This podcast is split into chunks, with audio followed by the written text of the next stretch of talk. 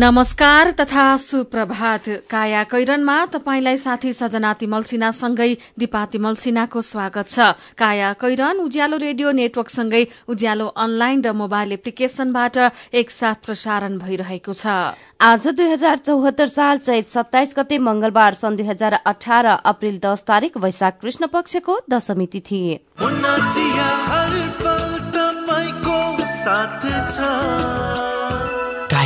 कैरनका साथमा मुना चिया हर उत्सव हर मौसममा मुना चिया काया कैरन शुरू गरौं मुख्य मुख्य खबरका शीर्षकहरूबाट। प्रधानमन्त्रीको कार्यशैलीप्रति माओवादी मन्त्री असन्तुष्ट। सरकार सञ्चालनमा समस्या देखिए प्रधानमन्त्रीसँग छलफल गर्ने प्रचण्डको आश्वासन। सिन्डिकेट कायम राख्न आन्दोलन गर्ने यातायात व्यवसायीको धम्की सरकार व्यवसायीसँग नझुक्ने आन्दोलन गर्ने कुरूट इजाजत खारेज गर्ने। अर्थ मन्त्रालयको छायामा राष्ट्रिय योजना आयोग पदाधिकारी नियुक्तिमा ढिलाइ बजेट छलफलमा अलमल। भारतको हिमाचल प्रदेशमा स्कूल बस दुर्घटना सत्ताइस जनाको ज्यान गयो तेइसजना बालबालिका रहेका पुष्टि। र आर्मीलाई हराउँदै थ्री स्टारले जित्यो विराट गोल्ड कपको उपाधि। बल्ब छैन कुनै चिम यस्तो जस्तो। दिव्य एलइडी बल्ब बनाऊ गाउँ सहर। झिलिमिली झिलिमिली लगाई। Divya LED bulb Divya LED bulb दुई वर्षको वारेन्टीका साथ। चौधवटा साधारण चिम बाल्नु भन्दा एउटा दिव्य एलइडी बल्ब बाल्नुमै बुद्धिमानी। दिव्य एलइडी बल्ब उज्यालोमा छ दम खर्च पनि कम। दिव्य एलइडी बल्ब पल्ला गरे तुरुराम त उसको ब्याङ्क झन्झटिलो ब्याङ्क भनेर रिसाउँदै थियो भने उसको ब्याङ्कले के झन्झट दिएछ। उच्च ब्याज पाउनु उसको ब्याङ्कमा सधैँ नयाँ नयाँ खाता खोल्नु पर्ने रे। हो र? बिचरा सानोमा ब्याङ्कमा खाता खोलेको भए यो झन्झटै नपर्ने। हो त नि मेरो मोबाइलमा सम्पन्न बचत खातामा ब्याज बढेर आठ आठ प्रतिशत भएको एसएमएस आइसक्यो भने। सानीमा ब्याङ्कको कुरै अर्कै सानीमा ब्याङ्कमा त साझेदार ब्याङ्कको सात सय भन्दा बढी एटिएमबाट प्रत्येक महिना सित्तैमा तिन पटकसम्म पैसा झिक्न सकिन्छ। No commission no tension no झन्झट। अब ध्रुवरामलाई पनि सानीमा ब्याङ्कमा खाता खोलाउनु पर्छ सानिमा ब्याङ्क सबल अनि विश्वसनीय ब्याङ्क अनलाइन खाता खोल्नको लागि W W W dot Sanima bank dot कममा लगइन गर्नुहोस्। थप जानकारीका लागि अन्ठानब्बे शून्य एक सय उन्नाइस शून्य एक सय उन्नाइसमा सम्पर्क गर्नुहोला। आत्मनिर्भर र समृद्ध यात्रामा कर्णाली प्रदेशको उद्घोष। कर्णाली रारा पर्यटन वर्ष दुई हजार पचहत्तर। वैशाख एक गते सम्माननीय प्रधानमन्त्री केपी शर्मा ओलीबाट स्वर्गकी अप्सरा। राराको आँगनमा समुद्घाटन। कर्णाली समृद्धिको आधार पर्यटन विकास र पूर्वाधार। कर्णाली प्रदेश सरकार। काया कैरनमा अब खबरको सिलसिला। प्रधानमन्त्रीले आफ्ना मन्त्रालयहरूमा अनौपचारिक हस्तक्षेप बढ़ाउन थालेको भन्दै माओवादी मन्त्रीहरूले पार्टी नेतृत्व समक्ष असन्तुष्टि व्यक्त गरेका छन्। उनीहरूले पछिल्लो सचिव सरूवा लगायत निर्णय एकलौटी गरेको भन्दै असन्तुष्टि जनाएका हुन्। यस विषयमा प्रधानमन्त्रीसँग कुरा गर्न उनीहरूले अध्यक्ष पुष्पकमल दाहालको ध्यानकर्षण समेत गराएका छन्। मन्त्रालयका काममा आफू उत्तरदायी हुनुपर्ने तर निर्णयहरू प्रधानमन्त्रीले नै जानकारी नदिई गर्दै जाने प्रवृत्ति ठिक नभएको उनीहरूले दाहाल समक्ष गुनासो राखेका छन्। प्रधानमन्त्री भारत भ्रमणमा जानु अघि त्रिसना सचिवको सरूवा भएको थियो। त्यो सरूवामा आफूहरूलाई जानकारी समेत नदिएको गुनासो मन्त्रीहरूको छ। सरकारका काम कार्यवाही र बजेट निर्माण लगायत विषयमा सोमबार बिहान अध्यक्ष दाहालले आफ्नो दलका मन्त्रीहरूसँग छलफल गर्नुभएको थियो। छलफलको एउटा मुख्य विषय पछिल्लो सरूवा र प्रधानमन्त्री केपी शर्मा ओलीले गरेका निर्णयहरूमाथि केन्द्रित थियो। बैठकमा मन्त्रीहरूले प्रधानमन्त्री ओलीलाई सिधै निर्णयमाथि प्रश्न गर्न सक्ने अवस्था नरहेकाले अध्यक्षलाई यो विषयमा कुरा गरिदिन अनुरोध गरेका थिए। निर्णयहरू अपारदर्शी हुने गरेका छन्। प्रधानमन्त्रीको हस्तक्षेप जस्तो देखिएको छ। प्रधानमन्त्रीय पद्धति भएकाले हामीले सिधै अब्जेक्सन गर्न गाह्रो भयो। अध्यक्षले नै कुरा गर्नु पर्यो माओवादी मन्त्रीहरूले भनेका छन्। जवाफमा माओवादी केन्द्रका अध्यक्ष पुष्पकमल दाहाल प्रचण्डले निकट भविष्यमा पार्टी एकता समेत हुन लागेकाले देखिने खालका राम्रा काम गर्न मन्त्रीहरूलाई सुझाव दिनु भएको छ। सरकार सञ्चालनमा समस्या देखिए ओलीसँग कुरा गर्ने उहाँले बताउनु भएको खबर आजको कान्तिपुर दैनिकले छापेको छ। प्रधानमन्त्री केपी शर्मा ओलीले भारतीय समकक्षी नरेन्द्र मोदी सहितको द्विपक्षीय बैठकमा जिज्ञासा राख्नुभयो हतारिएर यो गर्छु र त्यो गर्छु भन्नुहुन्छ व्यवहारमा उतार्नुहुन्न आश्वासन दिएका विषय कार्यान्वयन गर्नु पर्दैन। बैठकका एक सहभागीका अनुसार शुरूमा प्रधानमन्त्री ओलीले आफू कूटनीतिमा अब्बल नरहेको भन्दै सीधा कुरा राख्न इच्छा व्यक्त गर्नुभएको थियो। प्रधानमन्त्री मोदीले खुलेर अनौपचारिक ढंगले धारणा राख्न आग्रह गरेपछि ओलीले उदाहरण सहित विषयहरू प्रस्तुत गर्नुभयो। तीन दिने राजकीय भ्रमणका क्रममा भएको उच्च स्तरीय बैठकमा प्रधानमन्त्रीले भारतका तर्फबाट विकास आयोजनामा भएका लापरवाही अस्पष्टता एवं अलमलबारे प्रश्न पार्नु भएको थियो। बैठकका सहभागीका अनुसार नेपालमा दिगो सरकार नहुँदा कतिपय समस्या परेको भारतीय पक्षको भनाईको खण्डन गर्दै ओलीले भन्नुभयो समस्या दिगो सरकारको होइन हाम्रो सोचको हो उहाँले थप्नुभयो। नेपालमा बलियो सरकार बनेको छ। लामो समयपछि राजनीतिक स्थायित्वको चरणमा हामी छौं। अब नेपाल तर्फबाट कुनै पनि समस्या पर्दैन। भारतले पनि आफ्ना दृढ़ता पूरा गर्न सक्नुपर्छ बोलेर मात्र हुँदैन। व्यवहारमा उतार्नु आवश्यक छ। प्रत्युत्तरमा भारतीय प्रधानमन्त्री मोदीले कमी कमजोरी सच्याउने र आगामी दिनमा द्विपक्षीय सम्बन्धका कुनै पनि विषयलाई दुर्घटनाको संघारमा नपुर्याउने नीति अख्तियार गर्ने विश्वास दिलाउनु भएको थियो। उहाँले विकास परियोजनामा नेपालले पनि अलमल नगरी समस्या देखिएमा तत्काल सम्बोधन गर्न सक्नुपर्ने सुझाव दिनुभएको थियो। नेपालमा भारत विरोधी धारणा विकास हुनुको प्रमुख कारणबारे समेत खुलेर छलफल भएको थियो। किन कार्यान्वयन हुँदैनन्? आश्वासन भनेर कान्तिपुर दैनिकले खबर छापेको छ। भूमाफिया र बिचौलियाको मिले मतमा अख्तियार दुरूपयोग अनुसन्धान आयोगको नाममा नक्कली निर्णय र चिठी तयार भएको तथ्य फेला परेको छ। गोप्य रूपमा तयार पारेका त्यस्ता नक्कली लेटर प्याड छाप र हस्ताक्षर सहितका निर्णय र चिठी कब्जामा लिएर अख्तियारले प्रहरीको जिम्मा लगाएपछि बिचौलिया गिरोहको रहस्य खुलासा भएको हो। काठमाडौँको केन्द्रमा रहेका बहुमूल्य जग्गा कब्जामा लिने प्रयोजनका लागि अख्तियारका फर्जी निर्णय तयार भएका छन्। नक्कली निर्णयको विषयलाई लिएर अख्तियारले गम्भीर चिन्ता व्यक्त गरेको छ। गएको वर्ष बिचौलियाद्वारा अदालतमा फैसला समेत नक्कली रूपमा तयार भएको तथ्य बाहिर आएको थियो।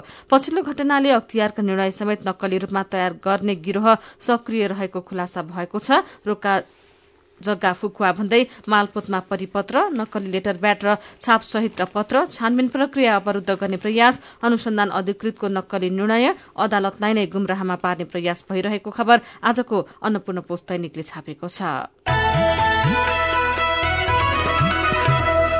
सार्वजनिक यातायातमा संगठित रूपमा सिन्डिकेट लाड्दै आएको नेपाल यातायात व्यवसाय राष्ट्रिय महासंघले यातायात व्यवस्थापन कार्यविधि निर्देशिका दुई हजार चौहत्तरको विरोध गरेको छ। महासंघको हिजो बसेको केन्द्रीय परिषद बैठकले सरकारले एकलौटी निर्णय गरेको भन्दै चरणबद्ध आन्दोलनमा उत्रने निर्णय गरेको छ। बैठकले कार्यविधि तत्काल संशोधन गर्नुपर्ने निर्णय गरेको महासंघका वरिष्ठ उपाध्यक्ष विजय बहादुर सुवारले बताउनुभयो। सरकारले यातायात व्यवसायीलाई व्यवस्था गरेर ल्याए बनाएको कार्यविधि नमान्ने निर्णय गरेका छौं उहाँले भन्नुभयो। परिषदको बैठकले सरकारले कार्यविधि संशोधन नगरेसम्म चरणबद्ध रूपमा आन्दोलनमा उत्रने निर्णय गरेको छ। पछिल्लो चरणमा राजनैतिक दलसँग सल्लाह गरेर आन्दोलनको कार्यक्रम सार्वजनिक गर्ने उहाँले जानकारी दिनुभएको छ। यसैबीच यातायात व्यवस्था विभागका महानिर्देशक रूपनारायण भट्टराईले व्यवसायीले आफ्नो कमजोरी लुकाउन आन्दोलनको सहारा लिन खोजेको दावी गर्नुभएको छ। यातायात व्यवसायीले जस्तो सुकै आन्दोलन गरे पनि सरकार आफ्नो निर्णयमा झुक्दैन डटेर सामना गर्छ। आन्दोलनमा उत्रिने यातायात व्यवसायीको तत्कालै रूट इजाजत खारेज गरेर देशभर नै नयाँ यातायात व्यवसायीलाई सञ्चालन अनुमति दिन्छौ उहाँले भन्नुभयो आन्दोलन गर्ने यातायात व्यवसायीलाई अत्यावश्यक ऐन। दुई हजार चौध अनुसार कड़ा कार्यवाही गर्छौं। उहाँका अनुसार सरकार सिन्डिकेट अन्त्य गर्न लामो समयदेखि योजना सहित अघि बढ़ेको हो त्यसैले पछि हट्दैन। चक्रपथ बनेपा रूटमा सेवा दिन थालेको मयूर यातायातलाई बन्द गराउन कोटेश्वरदेखि पूर्व चल्ने सिन्डिकेटवाला एघार समिति गएको चैत अठार गतेदेखि आन्दोलनमा उत्रिएका थिए। सरकार आक्रमक भएपछि बाध्य भएर उनीहरूले गएको बिहिबारदेखि नै यातायात सेवा सुचारू गरेका थिए। देशभर सिन्डिकेट अन्त्य भइरहँदा प्रदेश सातमा ट्याङ्करको सिन्डिकेट यथावत छ। ट्याङ्करमा लगाइएको सिन्डिकेटका कारण बेला बेलामा पेट्रोलियम पदार्थको चरम अभाव हुने गरेको छ। पेट्रोलियम पदार्थ ढुवानी व्यवसायीले ट्याङ्कर थप्न नमान्दा एक दुई ट्याङ्कर बिग्रदा वा पेट्रोलियम पदार्थको माग बढ़ेका बेला अभाव हुने गरेको छ। नेपाल ट्याङ्कर व्यवसायी संघले प्रदेश सातमा ट्याङ्करमा जबरजस्ती रूपमा सिन्डिकेट लादेको छ। यसैबीच क्रसर र खानीको जिल्लाको उपमा पाएको काभ्रेका राजमार्ग जोडिएका प्रहरी चौकीले टिप्परहरूबाट अवैध रूपमा रकम संकलन गर्ने गरेका पाइएको छ। रकम नदिए बिहोर्नुपर्ने हैरानीका कारण पनि टिप्पर चालकहरू राजमार्गका प्रहरी चौकीलाई सहजै रकम बुझाउन राजी हुन्छन्। यो रकम मासिक झण्डै सत्तरी लाख रूपियाँ जति हुने अनुमान गरिएको छ। प्रहरी ट्रिपर व्यवसायीको साँठगाँठ सड़कमै मासिक सत्तरी लाख अवैध असुली शीर्षकमा यो खबर राजधानी दैनिकले छापेको छ। काया कैरनमा रिपोर्टसँगै खबरको सिलसिला बाँकी नै छ। सुन्दै गर्नुहोला। काकी नमस्कार है नमस्कार। लौ हेर यो हरिलाई। अस्ति मात्रै यसको पसलमा आग लागि भयो। यसलाई भने केही चिन्तै छैन। के भएको यसलाई? मलाई केही भएको छैन काकी। काकीलाई थाहै रहन्छ। मैले त आफ्नो लघु व्यवसायको लघु बिमा कार्यक्रम मार्फत बिमा पो गरेको छु। नोक्सानी अनुसार बिमाको नियमभित्र रहेर क्षतिपूर्ति पाइहाल्छु नि। के को चिन्ता? लघु बिमा क्षतिपूर्ति? के भन्छ यो? ल काकी सुन्नुहोस्। लघु बिमा भनेको मानिसहरूको दैनिक जीवन तथा जीविकोपार्जनको क्रममा आइपर्ने विभिन्न प्रकारका जोखिमहरूबाट हुने आर्थिक नोक्सानीमा क्षतिपूर्ति दिने कार्यक्रम हो। ए अनि कस्ता जोखिमहरूमा लघु बिमाले सहयोग गर्छ त? लघु बिमा गरेमा विभिन्न कारणले हुने दुर्घटना तथा रोगहरूको उपचार बापत हुने औषधि उपचार खर्च प्राकृतिक प्रकोप आगलागी तथा अन्य कारणले हुने व्यक्तिगत सम्पत्तिको नोक्सानी लघु व्यवसाय सञ्चालनको क्रममा हुने अनिश्चितता तथा नोक्सानी बाली तथा पशुधनमा हुने क्षति बापत क्षतिपूर्ति पाइन्छ। ए ए अनि यस्तो सुविधा कसरी लिन सकिने रहेछ त? क कसले पाउने हुन्? फेरि बिमा गर्दा खर्च पनि त लाग्ला नि। लघु वित्त कार्यक्रममा सहभागी ग्राहकहरूले स्थानीय स्तरमा सञ्चालित लघु वित्त संस्थाहरू मार्फत लघु बिमाको सेवा लिन सक्छन् यस बिमा कार्यक्रमको बिमा शुल्क न्यून हुने भएकोले थोरै खर्चमा भविष्यमा आउन सक्ने आर्थिक जोखिमको सजिलै व्यवस्थापन गर्न सकिन्छ काकी ओहो ल गजबकै कुरो रहेछ। अब हामी सबैजनाले लघु बिमा कार्यक्रममा सहभागी भई आफ्नो र परिवारको जीवन सुरक्षित पार्नुपर्छ। ए बाबु यो कुरो त सबै गाउँलेहरूलाई भनिदिए है लघु बिमा गरौँ ढुक्क रहौँ। युके एड सक्षमको सहकार्यमा नेपाल विमक संघद्वारा जारी सन्देश।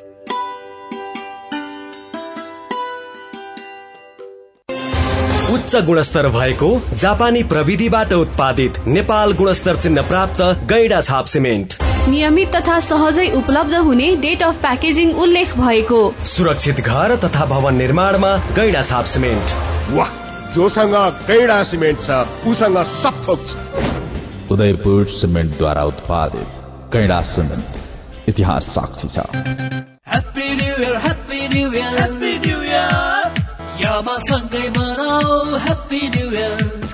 यात्रा सफल सुखद रहोस् यामा चाहन्छ। सम्बन्ध प्रकार बनोस् यामा भन्दछ।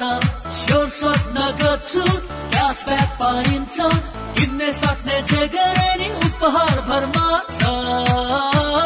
नयाँ वर्ष दुई हजार पचहत्तरको आगमनसँगै तपाईँको जीवनलाई यमाहामय बनाउन। यमाहा तपाईँलाई आमन्त्रण गर्दछ ह्याप्पी न्यु इयर बिक्री समारोहमा। कार्यक्रम खरिद योजना नभएकाका लागि test ride and best ride selfie खिचाउन contest खरिद योजना भएकाहरूका लागि छ स्क्रच बुक जसमा पाउनुहुनेछ रु पचास हजार सम्मको स्योर सट क्यास डिस्काउन्ट अनि लक टेस्ट गरी हन्ड्रेड पर्सेन्ट सम्मको cashback after sale service gift पनि हुनेछ।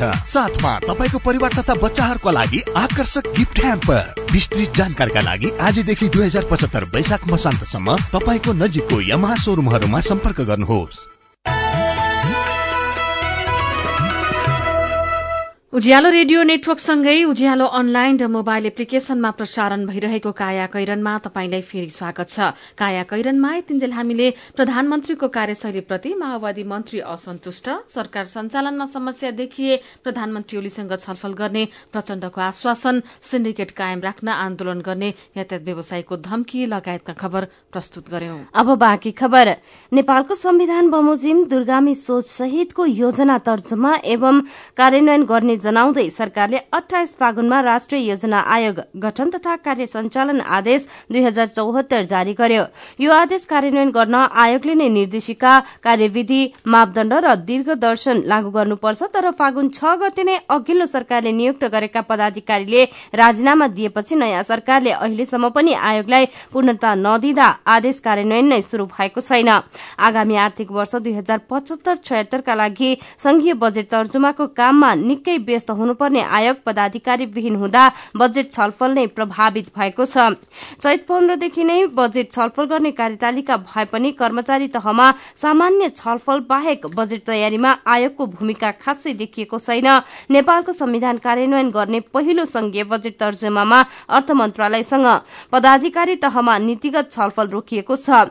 बजेट तयारीको समयमा आयोग खाली हुनु हुँदैन आयोगका पूर्व सदस्य डाक्टर गोविन्द नेपाल भन्नुहुन्छ यस्तो समयमा महत्वपूर्ण निकाय खाली राख्दा सरकारलाई नै कार्य सम्पादन गर्न असहज हुन्छ। उच्च आर्थिक वृद्धि उच्च आर्थिक वृद्धि र समृद्धि हासिल गर्ने दायित्व सरकारका काँधमा रहेकाले यथाशीघ्र योजना र वित्त आयोगमा विज्ञ नियुक्त गर्नुपर्ने नेपालले बताउनुभयो। अर्थ मन्त्रालयको छायामा योजना आयोग पदाधिकारी नियुक्तिमा ढिलाइ बजेट छलफलमा अलमल शीर्षकमा कारोबार दैनिकले छापेको छ। नेपाली क्रिकेटले एक दिवसीय अन्तर्राष्ट्रिय मान्यता पाइसकेपछि क्रिकेट मैदान बनाउने विषयले पनि बजार तातेको छ। सरकारले एउटा पनि गतिला क्रिकेट मैदान बनाउन नसकेपछि धुर्मु सुन्तली फाउन्डेशनले मैदान बनाउने भन्दै जग्गा खोजिरहेको छ। सरकारले पनि क्रिकेट मैदान बनाउने थुप्रै योजना बनाएको छ र काम पनि शुरू गरेको छ। तर निकै सुस्त गतिमा काम हुँदा सरकारले गइरहेको काम ओझेलमा परेको छ। सरकारले कहाँ कहाँ मैदान बनाइरहेको छ त? अर्जुन पोखरेलको रिपोर्ट। त्यसले गर्दा अब कहिले के गरिदिन्छ भन्दा नि हामी त अब आशावादी छौँ राम्रो प्रदर्शन गरिराख्ने फिल्डभित्र र फिल्ड बाहिर यदि कोही जिम्मेवार व्यक्ति आएर खेल अगाडि बढाइदिनुहुन्छ नि त्यो हाम्रो लागि एकदमै राम्रो हुनेछ। नेपाली क्रिकेट टोलीका कप्तान पारस खड्काले भने चाहिँ सरकारले एउटा पनि गतिलो क्रिकेट रङ्गशाला बनाउन नसकेपछि खेलाडी र समर्थकले अरू कसैले रङ्गशाला बनाइदि पो हाल्छन् कि भनेर बाटो हेरेर बसेका छन्। खेलाडी र समर्थकको यो आशालाई यथार्थमा बदल्न धुर्मु सुन्तली फाउन्डेशन अघि सरेको छ। मनोज गजुरेल प्रमोद खरेल लगायतका कलाकारले पनि फाउन्डेशनलाई साथ दिइरहेका छन्। सरकारले आजसम्म बनाउन नसकेको मैदान एउटा फाउन्डेशनले तीन चार वर्षमै बनाउन सक्छु भन्न थालेपछि सरकार कुनै संघ संस्था भन्दा पनि कमजोर रहेछ कि क्या हो भन्ने प्रतिक्रिया पनि सुनिन थालेका छन्। तर सरकारले एउटा पनि मैदानको निर्माण पूरा नगरे पनि हात भने धेरै ठाउँमा हालेको छ। युवा तथा खेलकुद मन्त्रालय अन्तर्गतको राष्ट्रिय खेलकुद परिषदले आठवटा ठाउँमा क्रिकेट मैदान बनाइरहेको छ। तर कुन मैदानको प्रगति के भइरहेको छ भन्ने ठ्याक्कै उत्तर राखेपका कुनै पनि कर्मचारीलाई थाहा छैन। हरेक प्रदेशमा क्रिकेट मैदान बनिरहेको दावी गर्नुहुन्छ। राष्ट्रिय खेलकुद परिषद सामान्य प्रशासन शाखाका प्रमुख लव भक्त श्रेष्ठ। समष्टिगत रूपमा हेर्नुपर्दा हरेक यो प्रदेशगत रूपमा एउटा मात्रै होइन। हामीसँग चाहिँ कमसेकम दुईवटा तिनवटा पर्ने हिसाबले नै क्रिकेटको मैदानहरू उपलब्ध छ अहिले। राष्ट्रिय स्तरको कुरा गर्नु लगभग लगभग एउटा मूल पानीको तल्लो ग्राउन्ड बाहेक राष्ट्रिय स्तरको सबै हाम्रो ग्राउन्डमा प्रतियोगिता सम्पन्न गरेका छौँ गर्न सक्छौँ पनि। त्रिभुवन विश्वविद्यालयसँग जग्गा भाडामा लिएर बनाइएको त्रिवी क्रिकेट मैदान नै नेपालको एकमात्र अन्तर्राष्ट्रिय मैदान हो जहाँ मैदान राम्रै छ तर दर्शक बस्न प्यारा फिट छैन। त्रिवीको मैदानलाई यसै वर्ष स्तर उन्नति गर्ने योजना छ। राखेपाले काठमाडौँको मूलपानीमा दुईवटा अन्तर्राष्ट्रिय मैदान बनाइरहेको छ। तल्लो मैदानको प्याराफिटको पचास प्रतिशत कामसँगै चौर बनाउने र ढल तथा तारबारको काम लगभग सकिएको छ तर मैदानको बिचैमा रहेको सडचालिस आना मात्रै जग्गा विवादले यो मैदानको काम पूरा भएको छैन। यस्तै माथिल्लो मैदान त निर्माण शुरू भएको बाह्र वर्षसम्म पनि यसो अभ्यास गर्न योग्य मात्रै छ। यस्तै पोखरामा पनि बिस हजार दर्शक अट्ने प्याराफिट सहितको रङ्गशाला नै बनाउने काम भइरहेको छ। अहिलेसम्म चेन्जिङ रुम पेभिलियन र चौरको काम लगभग सकिएको छ। यस्तै भैरहवामा पनि यो आर्थिक वर्षमा एक करोड साठी लाख रुपियाँ छुट्याएर जग्गाको मुआब्जा तिर्ने ढल हाल्ने र पर्खाल लगाउने अनि चौर बनाउने लगायतका काम भइरहेका छन्। यस्तै मोरङको बैजनाथपुरमा पनि एक वर्षमै अन्तर्राष्ट्रिय एक दिवसीय खेल खेलाउन मिल्ने गरी एक करोड सत्तरी लाख रुपियाँ छुट्याएर मैदान स्तर उन्नतिको काम शुरू भएको राखेपको दावी छ। यसै गरी बाँकेको कोहलपुर मैदानको लागि पनि विस्तृत परियोजना प्रतिवेदन डिपिआर तयार भएको छ भने अहिले मैदान सम्याउने काम भइरहेको छ। कञ्चनपुरको महेन्द्रनगरमा पनि क्रिकेट मैदान बनाउन डिपिआरको काम सकिएको छ तर पैसा नभएकोले मैदान बनाउने काम भने सुरु भएको छैन। सरकार निजी क्षेत्र र अन्तर्राष्ट्रिय समुदाय मिलेर क्रिकेट मैदान बनाएरै छान्ने युवा तथा खेलकुद मन्त्री जगत विश्वकर्माको दावी छ। यो सरकार र भनौँ न निजी क्षेत्रको यो कुनै ढङ्गको प्रतिस्पर्धामा हामी छैनौँ। सबै नागरिकहरू परिचालित भएर नै हामीले खेल क्षेत्रको विकास गर्ने हो। देशमा एउटा पनि गतिलो अन्तर्राष्ट्रिय क्रिकेट मैदान नभएर खेलाडी र समर्थकले गुनासै गुनासा गर्छन्। तर राखेपाले धेरै ठाउँमा मैदान बनाउने भन्दै जमिन खोस्रिएर मात्रै छाडेको छ। दसतिर जमिन खोस्रनु भन्दा एउटा मात्रै ठाउँमा भए पनि गतिलो क्रिकेट रङ्गशाला बनोस् भन्ने आम नेपालीको अपेक्षा छ। मेरो पनि भन्नु छ। वैदेशिक रोजगारीका क्षेत्रमा रहेको सिन्डिकेट तोड्ने भनेका श्रम तथा रोजगार मन्त्री गोकर्ण विष्टलाई फेसबुकमा तेज सम्बाहम्फे सुझाव दिनुहुन्छ। सरकारले न्यूनतम दस हजार रूपियाँ तोके पनि म्यान पावरले लिन सक्ने जति लिएर दस हजार रूपियाँको मात्रै बिल दिएर ठगिरहेका छन्। सबैभन्दा पहिले त्यसैलाई बन्द गर्नुहोस् मन्त्रीज्यू। मुक्त गुरूङ भन्नुहुन्छ मन्त्रीज्यू कुनै पनि खाड़ीका देशमा नेपाली कामदारका लागि त्यो देशको एघार सय तोकेर पठाउने व्यवस्था गरिदिनु भए राम्रो हुन्थ्यो। त्यो नगरुन्जेलसम्म त नेपालीहरू चारदेखि पाँच सयमै आउन बाध्य भइरहन्छन्। बीमा कम्पनीले ब्लड मनी नतिर्दा युएबाट नेपाल फर्किन नपाएका लोकेश खतिवड़ा दूतावासको सहयोगपछि नेपाल फर्किने पक्का भएको खबर उज्यालो अनलाइनमा पढेर नवीन राउतले लेख्नु भएको छ आफ्ना नागरिकलाई गाह्रो साह्रो पर्दा यस्तै सहयोग पाइरहे हामीले हाम्रो दूतावास भनेर गर्व गर्न पाउनेछौ। नेपालमा जन्मिएका सुटर जितु राईले भारतलाई गोल्ड मेडल दिलाएको खबर उज्यालो अनलाइनमा पढेपछि अनिल बस्यालले ट्वीट गर्नुभएको छ। देशले चिन्न नसकेको मोती। अनि मेलम्चीको सुरुङ अब सात मिटर मात्र बाँकी आउँदो बिहिबार ब्रेक थ्रू भन्ने खबर उज्यालो अनलाइनमा पढेर राजन सिमखडा व्यङ्ग्यात्मक शैलीमा लेख्नुहुन्छ। आजकाल त मेलम्चीको नाम सुन्ने बित्तिकै ब्रेक थ्रू भन्ने शब्द सम्झिहाल्छु। सुन्न थालेको नि दुई वर्ष भएर पनि होला। विचारका लागि तपाईँलाई धन्यवाद। मेरो पनि भन्नु छ।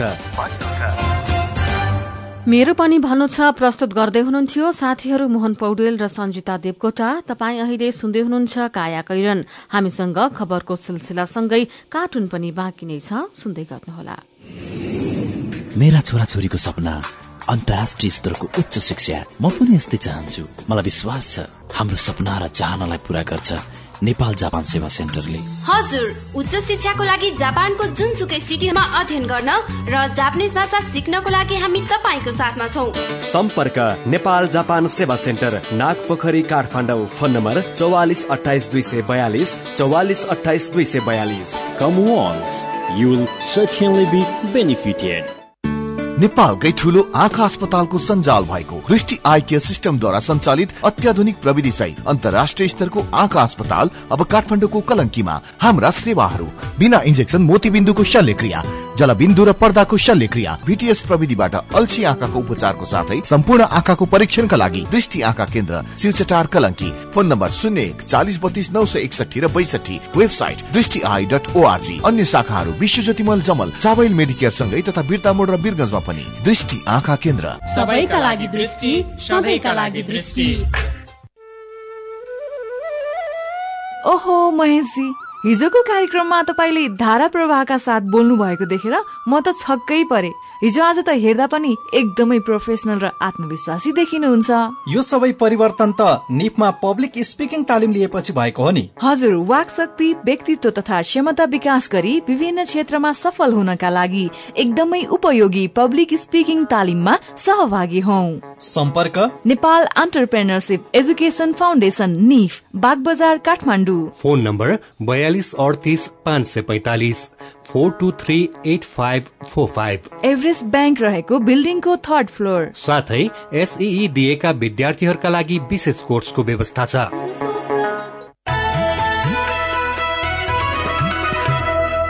सीधा कुरा प्रष्ट विचार काठमाडौँमा नब्बे मेगाहर्ज उज्यालो रेडियो नेटवर्क मार्फत देशभरिका विभिन्न एफएम स्टेशन तथा उज्यालो अनलाइन र मोबाइल एप्लिकेशनमा प्रसारण भइरहेको काया कैरनमा तपाईंलाई फेरि स्वागत छ। अब बाँकी खबर। म्याग्दीको अन्नपूर्ण गाउँपालिका आठ नागीमा हिमाञ्चल विद्यालयको चौरबाट उडेको ड्रोन पारीको राम्चे गाउँ पुग्यो। करिब डेढ किलोमिटर लामो यात्रा गरेको यो ड्रोन रित्तो थिएन यसको पिठ्यौमा थियो एक किलो औषधिको बाकस। राम्चेको हेल्थ पोस्टमा जमीनदेखि करिब पन्ध्र मिटर उचाइबाट औषधि खसालेर ड्रोन फेरि नागी फर्कियो।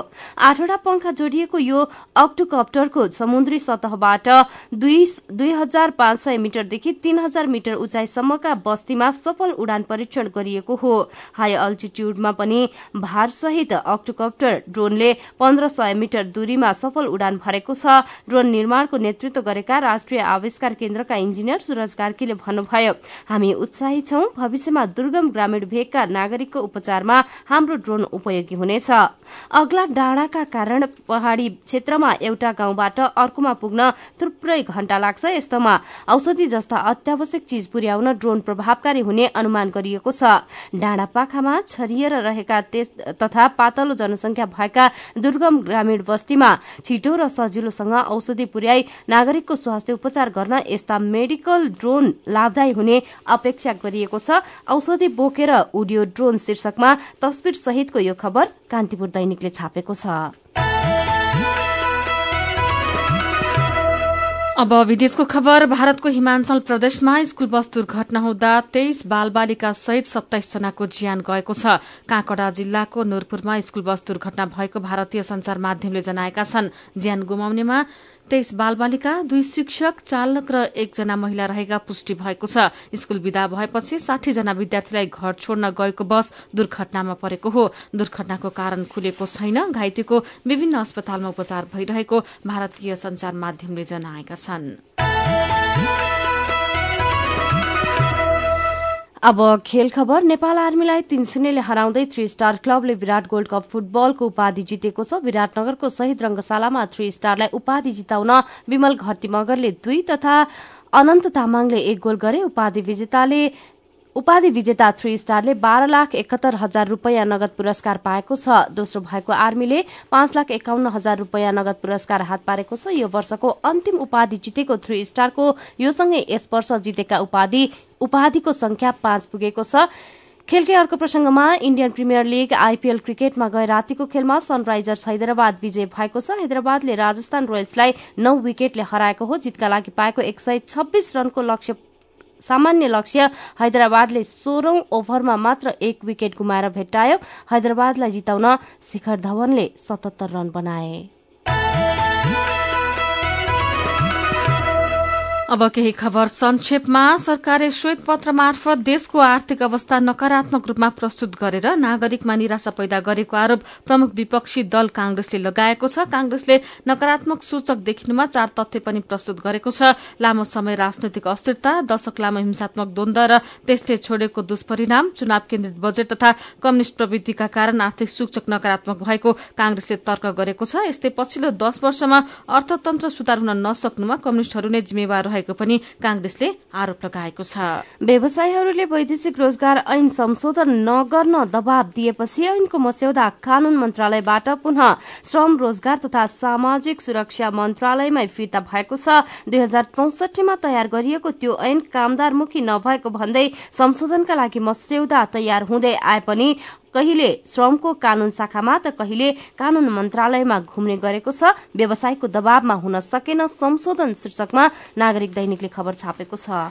नियमित उडान हुन थालेको छब्बीस वर्षमा पनि भद्रपुर विमानस्थलमा आवश्यक पूर्वाधार निर्माण भएको छैन। विमानस्थलमा अहिले पनि दमकल छैन। दमकल छैन भद्रपुर विमानस्थलमा शीर्षक दिएर अन्नपूर्ण पोस्ट दैनिकले खबर छापेको छ। भूकम्पबाट क्षतिग्रस्त सिंहदरबारको पश्चिमी मोहडा प्रबलीकरण रेट्रोफिटिङ प्रक्रिया रोकिएको छ। प्रधानमन्त्री केपी शर्मा ओलीको निर्देशनपछि प्रबलीकरणको काम तत्कालका लागि रोकिएको हो। काया कैरनमा अब पालो उखानको चैतमा सुत्ने भोगी असोजमा सुत्ने रोगी। उज्यालो रेडियो नेटवर्कबाट प्रसारण भइरहेको काया कैरन सक्नु अघि मुख्य मुख्य खबर फेरि एकपटक। प्रधानमन्त्रीको कार्यशैलीप्रति माओवादी मन्त्री असन्तुष्ट। सरकार सञ्चालनमा समस्या देखिए प्रधानमन्त्रीसँग छलफल गर्ने प्रचण्डको आश्वासन। सिन्डिकेट कायम राख्न आन्दोलन गर्ने व्यवसायी को धम्की सरकार यातायात व्यवसायीसँग नझुक्ने आन्दोलन गर्नेको रूट इजाजत खारेज गर्ने। अर्थ मन्त्रालयको छायामा राष्ट्रिय योजना आयोग पदाधिकारी नियुक्तिमा ढिलाइ बजेट छलफलमा अलमल। भारतको हिमाञ्चल प्रदेशमा स्कूल बस दुर्घटना तेइसजना बालबालिका सहित सत्ताइस जनाको ज्यान गयो। र आर्मीलाई हराउँदै थ्री स्टारले जित्यो विराट गोल्ड कपको उपाधि। अब कार्टुन आज हामीले कान्तिपुर दैनिकमा गजब छबा शीर्षकमा अविनले बनाउनु भएको कार्टुन लिएका छौं। कार्टुनमा एकजना व्यक्ति अस्पताल पुगेका छन् उनी सैयामाथि बसिरहेका छन् अनि डाक्टर आएपछि उनी भन्छन् लौ न डाक्टर साहब यो कानलाई के भो के भो? कसैले रेल भन्यो कि त कि खेल सुन्छु कि झेल सुन्छु? आजको काया कैरन सकिएको छ। काया कैरन सुन्नुभएकोमा तपाईँलाई धन्यवाद। उज्यालो रेडियो नेटवर्कमा केही बेरपछि प्रसारण हुन्छ। बिहानी रेडियो पत्रिका उज्यालो फल्चा। काया कैरनबाट प्राविधिक साथी मनोज विष्टसँगै सजना र दिपा विदा हुन्छौ। उज्यालोको मोबाइल एप्लिकेशन र उज्यालो अनलाइन डट कममा ताजा खबर पढ्दै र सुन्दै गर्नुहोला। नमस्कार।